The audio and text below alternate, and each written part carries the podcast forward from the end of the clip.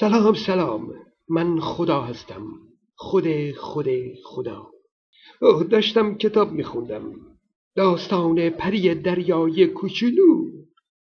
من این داستان رو خیلی دوست دارم چون یه جورایی شبیه به داستان منه.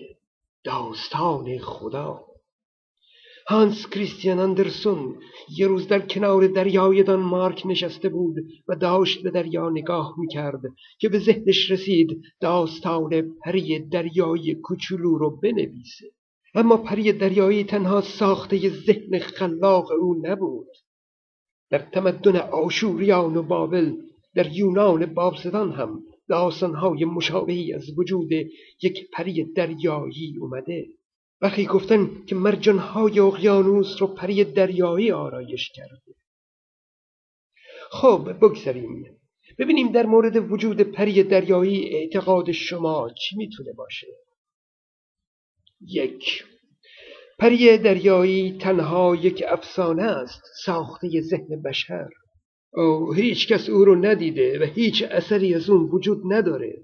باور کردن موجودی بدون دلیل غیر منطقیه و پری دریایی قطعا وجود نداره.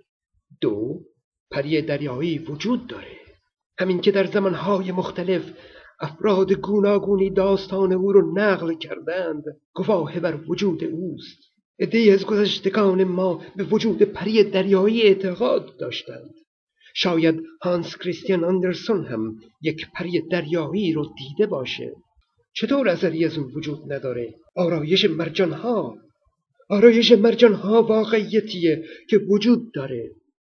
مگه میشه مرجانها خود به خود آرایش شده باشند؟ ما از اثر پی به مؤثر می‌بریم. از جای پای شیر پی به وجود شیر می‌بریم. و از وجود مرجانهای آرایش شده پی به وجود پری دریایی می‌بریم. پری دریایی وجود داره و در گوشه اقیانوس در انتظار تحقق آرزوهاشه و بالاخره حالت سوم من پری دریایی ندیدم. هیچ قباسی هم ادعا نکرده که در ته اقیانوس پری دریایی دیده. اما ما که همه جا رو نگشتیم تمام اقیانوس ها رو بررسی نکردیم. پس نمی‌تونیم بگیم قطعا پری دریایی وجود نداره. شاید شاید در یک گوشه اقیانوس زندگی آرومی داره و ما از او بی اطلاع هستیم. درسته که شواهد کافی بر وجود پری دریایی در دست نیست اما اما شواهد کافی برای نبودن چنین موجودی هم در دست نداریم.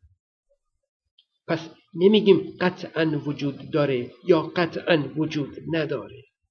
میگیم نمی‌دونم شاید ممکنه شما چی فکر می‌کنید؟ شما جز کدوم دسته هستید؟ حالا دیدید چرا میگم که داستان پری دریایی کوچولو شبیه داستان خداست